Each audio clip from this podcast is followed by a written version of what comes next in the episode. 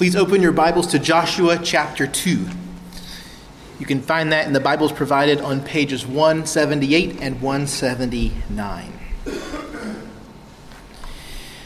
As you know, at the beginning of most sermons preached here, we have a brief introduction, and then usually the pastor will tell you his sermon points. And I'm just warning you that I'm not going to do that this morning. And that's because Joshua 2 is an amazing story. It's an amazing story of God working salvation. And I don't want to give you sermon points ahead of time because I don't want to spoil the story. Instead, I want us to walk through this story and let the story itself do its work on our hearts. I do want to make one thing clear, though, even as I use that word story, it's a dangerous word because story is the word we give usually to things that are made up. But this is God's word, it's the true story of God's work in Jericho over 3,000 years ago. So you might substitute the word account instead of story, but that's a little cumbersome to say. But with that out of the way, let's read just first one of this chapter, Joshua chapter 2, as we get into what God is doing here. And Joshua the son of Nun sent two men secretly from Shittim as spies, saying, Go, view the land, especially Jericho. And they went and came into the house of a prostitute whose name was Rahab, and lodged there.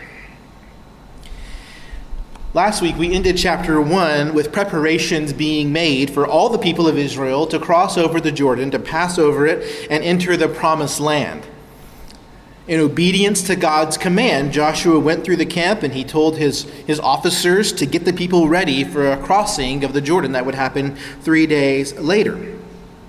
Chapter 3 provides the natural next step to that command. The people cross the Jordan and they enter the promised land, and they do so in a, in a miraculous way that's kind of an echo of the Red Sea crossing. God's people crossed through the Jordan River on dry ground, even though the Jordan at that point was at flood stage. God stops up the waters. So, in that sense, Joshua chapter 2 doesn't really fit in the natural sequence that we might expect. There's nothing in Joshua chapter 1 telling Joshua to send some spies into the land. One might even wonder whether secretly sending spies goes well with God's command to be very strong and courageous. And then the way verse 1 ends raises even more concerns. These secret spies Joshua sent end up staying in the house of a Canaanite prostitute. You could read Joshua chapter 2, verse 1, and think, well, here it comes. The Israelites are on the fast track to compromise with the Canaanites. The Canaanites were known for a kind of toxic brew of idolatry and sexual immorality. Their religious practices often involved cultic prostitution. So Rahab seems to be like the ultimate emblem of Canaanite perversion. And so, with their first foray into the land of Canaan under Joshua's leadership, it looks like the people of Israel are all mixed up with the worst of Canaanite culture. So let's read verses 2 through 7 to see what happens next. And it was told to the king of Jericho, Behold, men of Israel have come here tonight to search out the land. Then the king of Jericho sent to Rahab, saying, Bring out the men who have come to you, who entered your house, for they have come to search out all the land. But the woman had taken the two men and hidden them. And she said, True, the men of God came to me, but I did not know where they were from. And when the gate was about to be closed at dark, the men went out. I do not know where the men went. Pursue them quickly, for you will overtake them. But she had brought them up to the roof and hid them with stalks of flax that she had laid in order on the roof. So the men pursued after them on the way to the Jordan as far as the fords, and the gate was shut as soon as the pursuers had gone out. I think it's hard not to find this scene a kind of funny scene. It's almost comic. These Israelite spies purported to come in secret, and yet their secret is immediately found out. Everybody in Jericho knows what they're up to. The king's spies know, soon the king knows. Rahab seems to know exactly what's going on. And yet, though, even, even though everybody in the city knew who they were, knew they had entered the city, knew where they went, they weren't captured. It's like a scene in a movie where the, the bad guys are sent on a wild goose chase. And the innkeeper saying, Yeah, they went that way. If you go that way, you'll catch them. Right? But in a movie, we often know that the, the writer and director are working behind the scenes, behind the, the, behind the story, kind of as an invisible hand guiding it.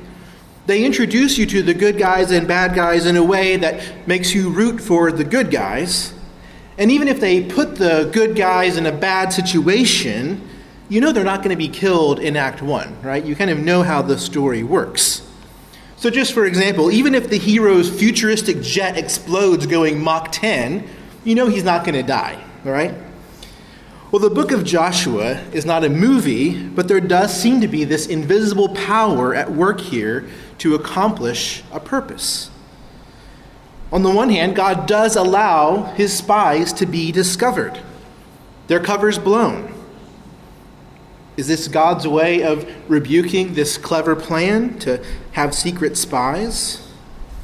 On the other hand, God prevents the watchers or the forces of Jericho from capturing the spies. It seems like they had multiple opportunities, right? They, they could have caught them at the gate. They could have stopped them on the way to Rahab's house. They could have searched Rahab's house. But they don't. They fail to capture them. It reminds us of what God just promised Joshua in chapter 1, verse 6 No man shall be able to stand against you. The Lord's name is not mentioned in these verses, but his fingerprints are all over the story. We see that the, the question mark of chapter 1 per, perhaps was intentional. They're at this house of the Canaanite prostitute, but God's using this woman to hide his spies from the Jerichoites. This is just another way of reinforcing the fact that God is the main actor in this story that Joshua tells us. Since God has allowed the spies to come to Jericho and have their cover blown, we see then that God is acting, and the people in the story are responding to God's action. So we see the king of Jericho and his watchmen, they respond to God's action in a way that's predictable for those who are God's enemies. They try to capture the spies. Their, their goal is to thwart what Israel is doing. They know that Israel's on the border of Canaan. As we already know, everybody's heard of what God has done to the kings of uh, Og and um, the other one that starts with an S, Sihon and Og. They've heard the story, they know God's people are mounting, and so they, they want to stop what's about to happen. When the presence of God is made known to them, they react the way that enemies do. But then that brings us to Rahab. Rahab has heard of what's going on, and when she sees God's spies, she acts to protect the spies. But of course, she does it in a very problematic way. She lies. She doesn't just lie once, she kind of lies in every possible way, right? I knew I don't know where they're from, I don't know where they went, go that way you'll catch them. There are just lie upon lie upon lie. Now Christians have, I think as long as there have been Christians and even before there were Christians and, and, and the Jewish people, have tried to figure out what to make of all these lies. It certainly seems like the Lord works through them to protect his spies, but does that mean the Lord approves of them? Can we deduce that some lies are good lies if they're done for the right reasons? Well, I'm going to leave it to you to try to figure out a theology of espionage and spycraft. If you're interested in that question, a good thing to look up is Albert Mohler's Thinking in Public interview with James Olson, who was the former CIA chief of counterintelligence. He's also a professing Christian, and he's been a professor at Texas A&M's Bush Center for 20 years, and it's an interesting interview. So if you want that, that link, email me and I'll send it to you. But what we see if we look at Scripture is nothing in terms of commentary upon Rahab's behavior. So God does not explicitly commend her for her lies, nor does he explicitly condemn her sinful activities. And to be clear, there was a lot about Rahab that could be condemned. So what we see here is that Rahab's, Rahab's activities are just uncommented upon. But we also don't see anything saying that because of these sins, she's beyond the reach of grace or salvation. And that leads us to the most important thing that these lies reveal. The lies Rahab tells to the king's men are the first signs that Rahab is severing ties with her own countrymen. In Calvin's commentary on this chapter, before he addresses the problem of Rahab's lying, he addresses another big ethical problem with Rahab. She was a traitor. She wasn't just lying, she was turning her back on her own neighbors and her own fellow citizens of Jericho. She was acting in such a way that was more likely to ensure their destruction. Now, normally we don't celebrate traitors any more than liars. But in the context of what's happening in the book of Joshua, we should be able to see Rahab's actions in a different light. See, what's happening here in Joshua, it's not the normal account of one people group conquering or invading another. So it's not like what we might see what's going on in Russia and Ukraine right now, or, or other examples of, of one nation state invading another. No, this is the account of God's saving work for his people and his divine judgment on the sins of the Canaanites. If you remember back to Genesis 15, when God tells Abraham that his people will be sojourners in another land for 400 years, he tells them that that will happen because the iniquities of the Amorites are not yet complete. Canaan is under judgment, and God is bringing that judgment through his chosen people. He's giving Canaan as a gift to his redeemed people. So, this is a, a spiritual, theological thing that's happening with God's people entering the land. And Rahab's lies to the king of Jericho are a sign that her allegiance has changed. She's renouncing Jericho and choosing Israel, choosing God's people. And so, in a strange way, Rahab's lies are the beginnings of her repentance. Repentance is a word that means turning away. And here in her lies to the king of Jericho, Rahab is turning away, turning her back on the ways of Canaan. We might say it's, it's kind of a faltering repentance. It's repentance that is itself stained by sin. But as imperfect as it is, and stained as it is, it's genuine repentance. It's a genuine break with the ways of Canaan the ways of sin and death. In our church's statement of faith, the article on repentance says that repentance involves being deeply convinced of our guilt, danger, and helplessness. Rahab's drastic behavior in hiding the spies and lying to the king's men is a sign that she has a sense of her guilt, danger, and helplessness. She knows that she's in danger of facing God's wrath. She knows that she's helpless to escape it because she's inside those walls of Jericho. And she's willing to go to great lengths, to incur great risks to preserve these spies who were her only hope of escape out of sinful Jericho. So we can rightly condemn her lies, but we can't condemn the urgency she felt in her situation.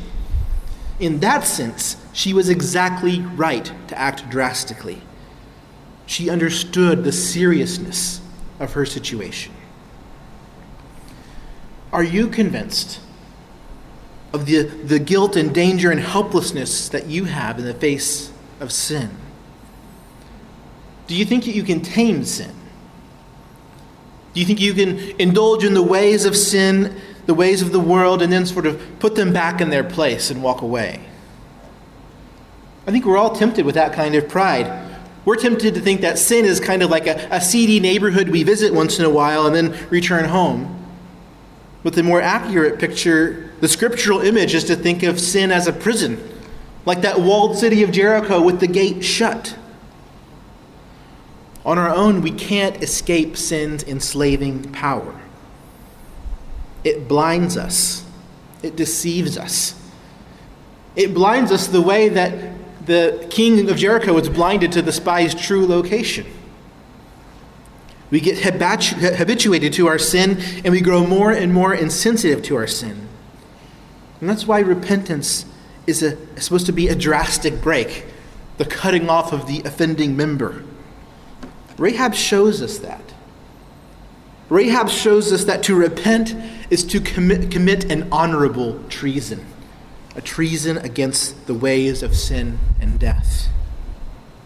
Have you turned your back on sin like Rahab did? Have you repented? The next scene in the story is a pivotal one. We find a long speech of Rahab in verses 8 through 14. Let me just stop and say a good way to understand the structure and main point of an Old Testament narrative, so like one of these history books we're in, is to pay attention to the significant speeches. So, so far in our narrative, we've had Joshua speaking to the spies, we've had the men of Jericho reporting to the king, and then the king sending word to Rahab. Those are two speeches. Then we have Rahab's speech full of lies to the king's men. And now we have a long speech of Rahab to the Hebrew spies. And in this speech, Rahab confesses her faith in what she's heard about God, and she asks the spies to swear that they'll save her and her family from death. Let's read verses 8 through 14. Before the men lay down, she came up to them on the roof and said to the men, I know that the Lord has given you the land, and that the fear of you has fallen upon us, and that all the inhabitants of the land melt away before you. For we have heard how the Lord dried up the water of the Red Sea before you when you came out of Egypt, and what you did to the two kings of the Amorites who were beyond the Jordan, to Sihon and Og, whom you devoted to destruction. And as soon as we heard it, our hearts melted, and there was no spirit left in any man because of you. For the Lord your God, He is God in the heavens above and on the earth beneath.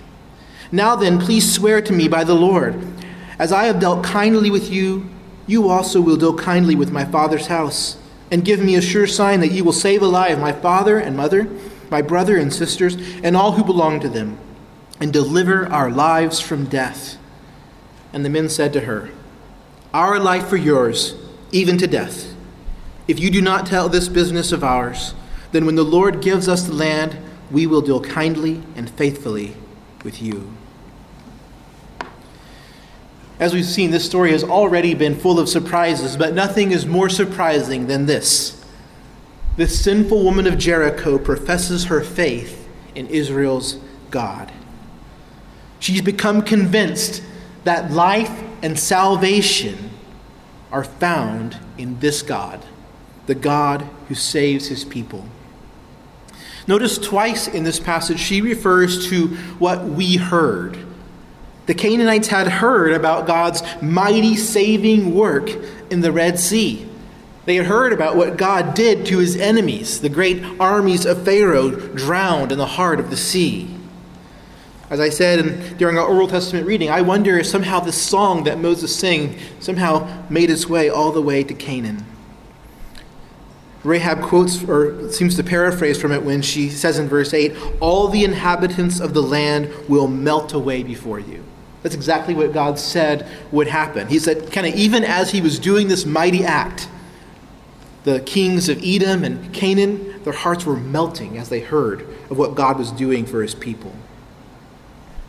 She says that Israel devoted them to destruction. In future weeks, we're going to see that phrase, devoted to destruction, many more times. And it comes from a Hebrew word that has to do with something being set aside as holy to the Lord. I want to draw your attention to that word just because it, it reminds us that what, Ahab, what Rahab is doing in her confession is richly theological. So this is not just kind of a, a naked confession of someone who wants to, to escape death and judgment. It's a confession of someone who's come to believe in God's authority and grace. By using that phrase, devoted to destruction, she's, she's siding with God against God's enemies in saying, You devoted them to destruction. You, you devoted them to destruction because they had offended the holy God. Implied there is, and it was right to do so. So Rahab has come to believe in God's authority and grace. And I want to drill down on those two ideas, authority and grace, because I think they help us understand what true faith is. So, first, let's consider her confession of God's authority. We see this in her confession when it reaches its crescendo in verse 11. It says, And as soon as we heard it, our hearts melted, and there was no spirit left in any man because of you. For the Lord your God, He is God in the heavens above and on the earth beneath. Remember that Rahab's world is the world of the, the village deity. Each little clan or tribe would have had its own gods and its own shrines and its own religious rituals. But here she recognizes Israel's God as the God who is God of heaven and earth. So he's not merely the God of the sea, who can part the sea, or the God of the, the area across the Jordan where he conquered those kings, Sihon and Og. He's the God over all things and all places, heaven above and earth beneath. This is a, a universal term the God who is everywhere, the God of everything, the God over all. He has authority over all people. He has authority over life and death. He has authority as a judge. So when she testifies again that the hearts of the people melted away before God's power, she's testifying to the fact that they understood themselves to be on the wrong side of God. That when it came to the, the enemy friend distinction, they knew they were enemies. Uh, again, some of these enemies of God reacted and, and said, Well, we're going to try to thwart what God is doing. But Rahab here knows that she's an enemy of God. She knows that she should be devoted to destruction.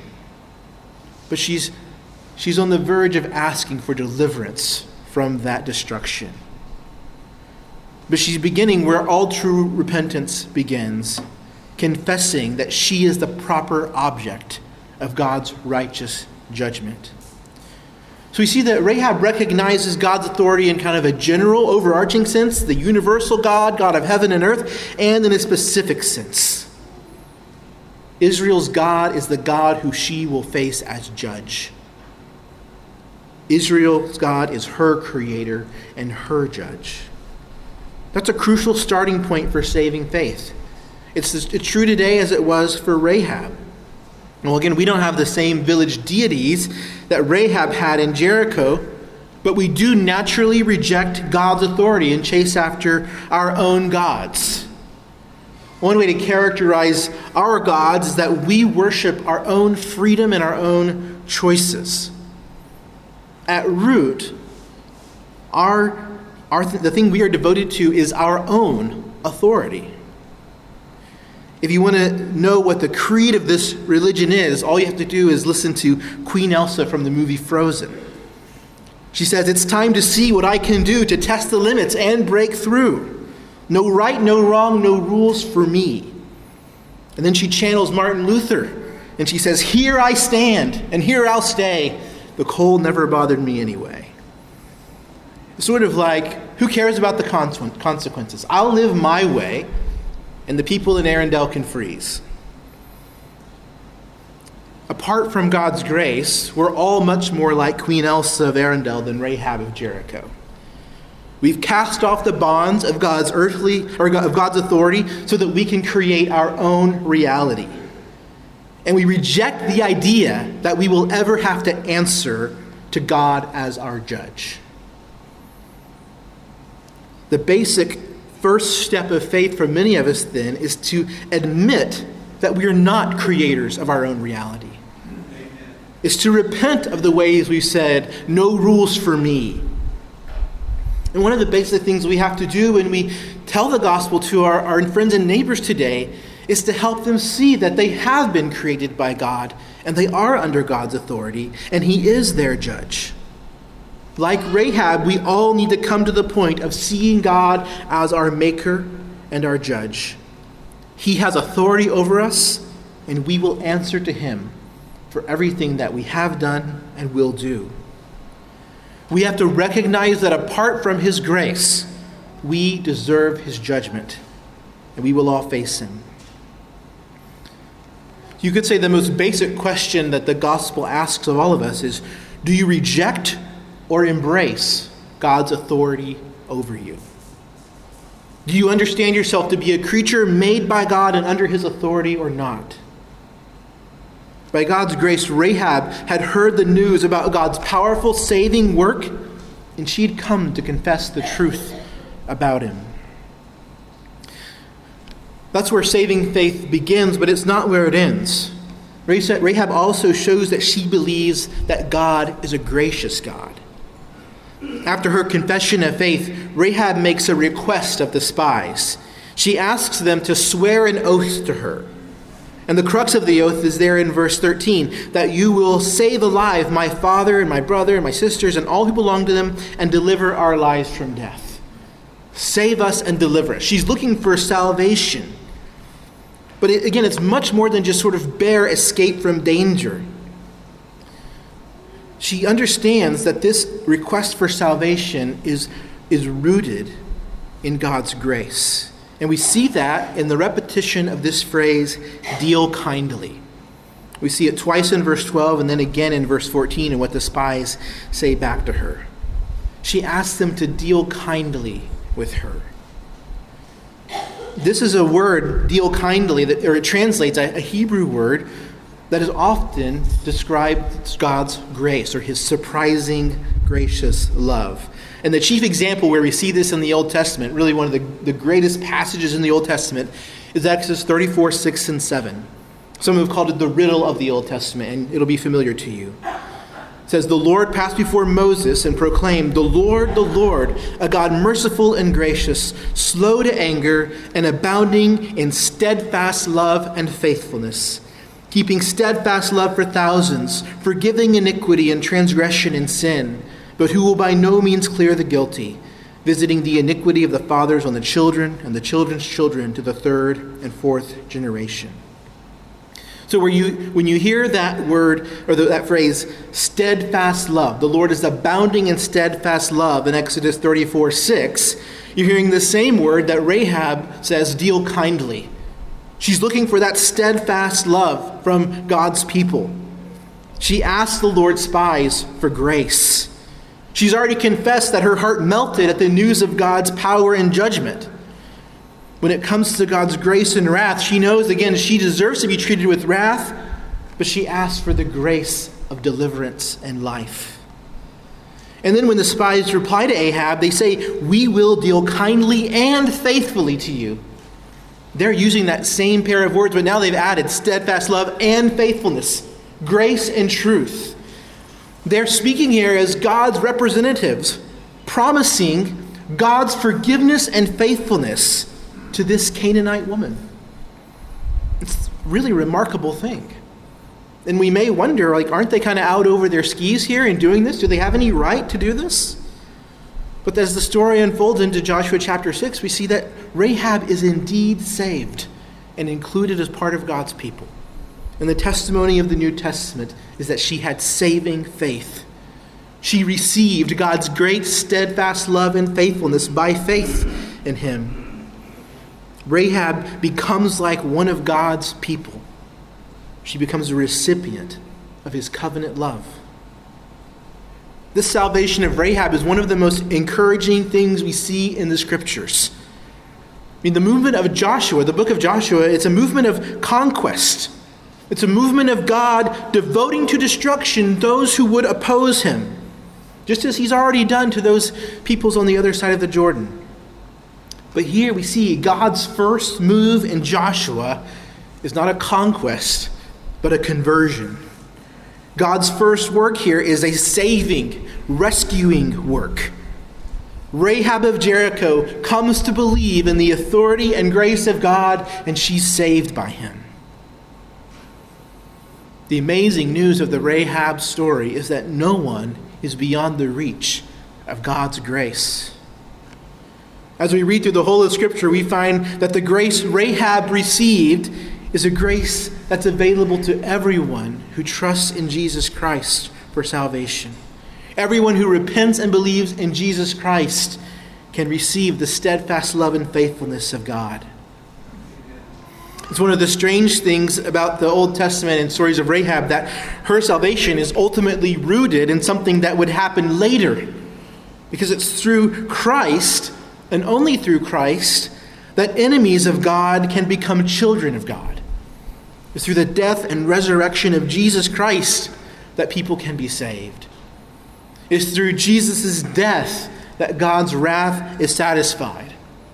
So you think about those two verses from Exodus that we read earlier and, and call them the great riddle of the Old Testament. That God is presented here as gracious and merciful, and yet does not leave the guilty unpunished. That riddle is only solved in Jesus, who is punished so that sinners can be forgiven. Jesus bore the curse of sins so that people who deserve God's wrath can receive forgiveness of sins. So in Christ's work, we see how the authority of God and the grace of God are reconciled. Jesus lived perfectly under God's authority. He never rebelled, he never broke God's law, and yet he was crucified as a lawbreaker. When we come to faith in Christ like Rahab, we get to confess our faith in God's good authority, even as we recognize ourselves as rule breakers. We can confess God's good authority and say, Jesus succeeded where I failed, and Jesus took my punishment. The grace of God can be ours by faith in Christ. He died for sinners. He died and rose again to give sinners like us access to the grace and faithfulness of God. So, Rahab's example shows us the way out of sin's bondage. Turn your back on the ways of sin and death and come to Christ. Trust in the grace that comes through Christ's death and resurrection. And Rahab also shows us that God does not require perfect repentance or perfect faith. Right? Rahab's repentance was imperfect. It was full of lies. But her faith was in God. It's not the perfection of our faith or repentance that saves us. Our perfect Savior saves us. Like Rahab, you can come to know the love of God and His faithfulness if you trust in Christ. Rahab's confession and the spies' response is really the high point of this story, but there's still a big question mark. These spies are imprisoned in the walls of Jericho. They're in Rahab's house, the gate is shut, no one's getting out through the normal route. So let's pick up the story and read in verse 15. Then she let them down by, rope, by a rope through the window, for her house was built into the city wall, so that she lived in the wall. And she said to them, Go into the hills, or the pursuers will encounter you, and hide there three days until the pursuers have returned. Then afterward you may go your way. The men said to her, we will be guiltless with respect to this oath of yours that you have made us swear. Behold, when we have come into the land, you shall tie this scarlet cord in the window through which you let us down, and you shall gather into your house your father and your mother, your brothers, and all your father's household. Then, if anyone goes out the doors of your house into the street, his blood shall be on his own head, and we shall be guiltless. But if a hand is laid on anyone who is with you in the house, his blood shall be on our head. But if you tell this business of ours, then we shall be guiltless with respect to your oath that you have made us swear.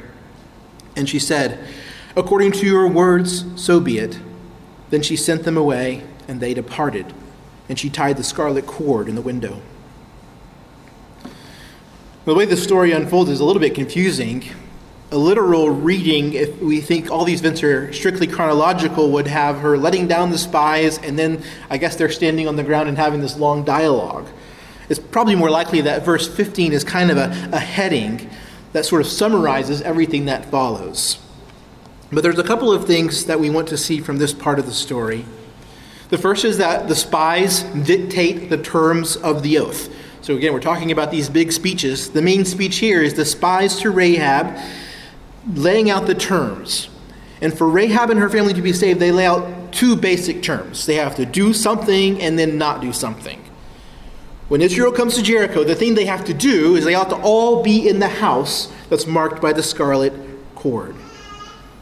And the thing they have to not do is tell the business of the spies. Do not tell this business of ours. That's repeated twice here. In other words, to be saved, Rahab must not betray her new loyalty to God and his people. She must remain committed to God and not try to thwart the judgment he's bringing on Jericho. So she can't make this promise and then go run to the king of Jericho and tell him everything that's happening. We see these terms of the oath, but we also get a hint at Rahab's faithfulness to keep up her end of the bargain.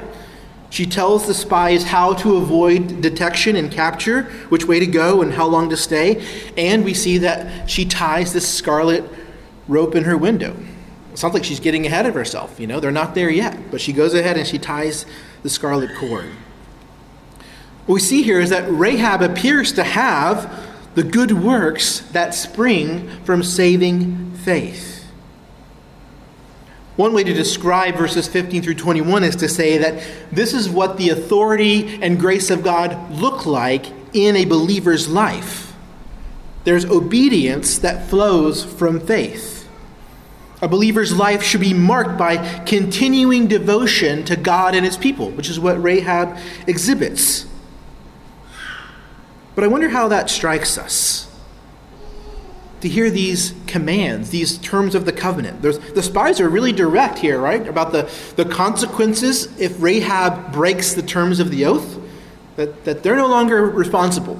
Their blood's on your own head if you tell this business of ours, or if you're not in the house that's marked by the scarlet cord. How does that strike you? I think it helps us again to look at things the other way around. Look at the blessings God promises if they remain loyal and obedient. God's ways, the ways dictated by the spies, would lead to blessing and life for Rahab and her family. We see the obedience that God requires is not burdensome. It's consistent with God's gracious and faithful character. I mean, all that He's asking them to do is just stay in the house and wait for Him. And don't tell of this business to the Jerichoites. This is a good description of the life of obedience for a believer. We obediently wait for God. We live our lives as a response to His grace and faithfulness, and this obedience leads to life. What we see here is that the spies were not being harsh, they were being lovingly clear. Is that how you understand God's commands? Do you receive God's commands as his loving clarity to you? You know, as we're thinking about movies earlier, it's not hard to imagine kind of this movie being written in kind of a worldly way. The story would be similar in that Rahab is still the hero, despite being an outcast, but she doesn't have to do any changing. It's the religious people that have to change. They have to, to repent of their stodgy ways and have to come, come to accept this sinful woman for who she is and, and see her good heart. Well, now it's true that God's people often do need to repent. Hopefully, by God's grace, we're all repenters here. We could imagine a situation in which these Israelite spies lecture Rahab about her way of life and her lying. Their message could have been God wants nothing to do with you because you're a terrible sinner and you're a, a, a dirty person. Right? We've heard similar things come out of the mouths of Christians before. But it's important that we know that's not the gospel. The gospel is not, you're dirty, so stay away from God. The gospel is not, you have to clean yourself up and be holy, and then we'll see if God accepts you or not. If you've gotten that message from Christians that the gospel has to do with your works, then, then we're very sorry. That's not the gospel. But I hope that you can see the difference between those false gospels and the true gospel that's presented here. What we see here is that God receives Rahab despite her sin, despite her imperfect repentance. He receives her faith. And then God calls her to loyalty after her faith. Obedience follows faith, and obedience is the fruit of God's grace. Again, in that way, the spies are loving Rahab by telling her the terms of the oath. God's commands are loving. God's call to obey him is a loving call. I hope that you can see that. Again, we live in a world where any command, any authority is, is seen as abusive. But that's not what we see here. God's command is life giving. The command is not, though, clean yourself, clean yourself up so God will save you. This is a call to those who are saved to enjoy fullness of life in God's company. This is how we should understand all of God's commands. Whether we're talking about God's commands or how we use our money or our sexuality or our time, all of God's commands for us are good. For those who've been saved by God, God's law is good. His word is the word of life. So, do you respond to God's commands in this way? Do you respond to God's commands as if they are gifts of His love or as if they're harsh and oppressive? Rahab shows that she was faithful to God and God's people because God had been faithful and gracious to her. Is your response like Rahab's? The final paragraph of this passage shows that the spies returned safely to Joshua. God had preserved them. Their foray into Canaan began with these big question marks, but God preserved them in miraculous and unexpected ways. Let's read verses 22 through 24. They, speaking of the spies, departed and went into the hills and remained there three days until the, pursuer, until the pursuers returned. And the pursuers searched all along the way and found nothing. Then the two men returned. They came down from the hills and passed over and came to Joshua, the son of Nun, and they told him all that had happened to them. And they said to Joshua, Truly the Lord has given all the land into our hands and also all the inhabitants of the land melt away because of us. So they survive their encounter with the worst of Canaanite culture, and they survive with their faith intact. They didn't compromise with Canaanite immorality. And they're full of joy and faith because the Lord is working for them. The Lord miraculously protect them. Even though they were kind of keystone cop spies, right? They immediately are detected. God saves them he leads them to this woman who has somehow come to hear of God's ways and is ready to believe. And they pronounce that the hearts of the people melt away before them.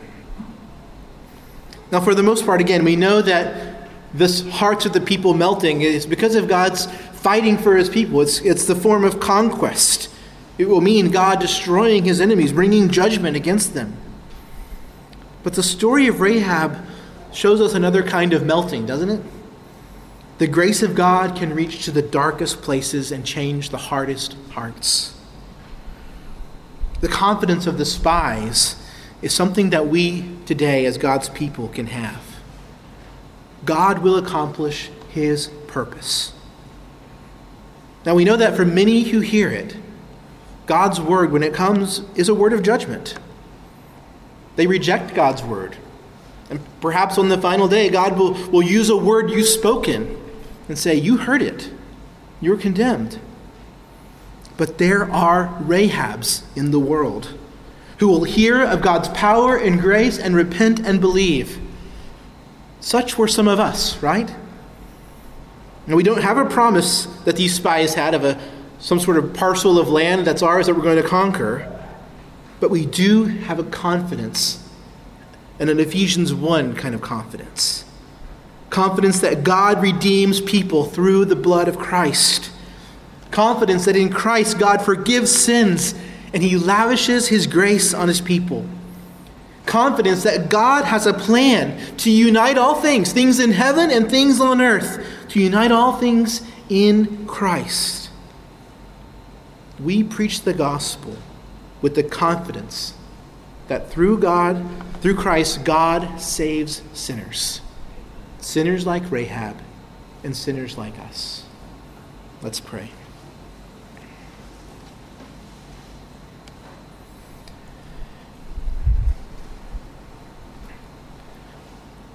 Father, what a blessing this story is. A blessing of salvation to those who seem furthest away from you. Father, we also were once far away, and you have brought us near by the blood of Christ. We pray that you will help us who, who know you to rejoice in the gospel of the great forgiveness, of the great love and faithfulness you've shown to us through our Savior Jesus Christ. And we pray that you would help us to be people full of gospel confidence, that we will know Jesus, our great resurrected and ascended and seated King and High Priest, and we will proclaim his word, and we will see people come to faith. Regardless of what results we see, Father, help us to be faithful and full of confidence. In Jesus' name, amen.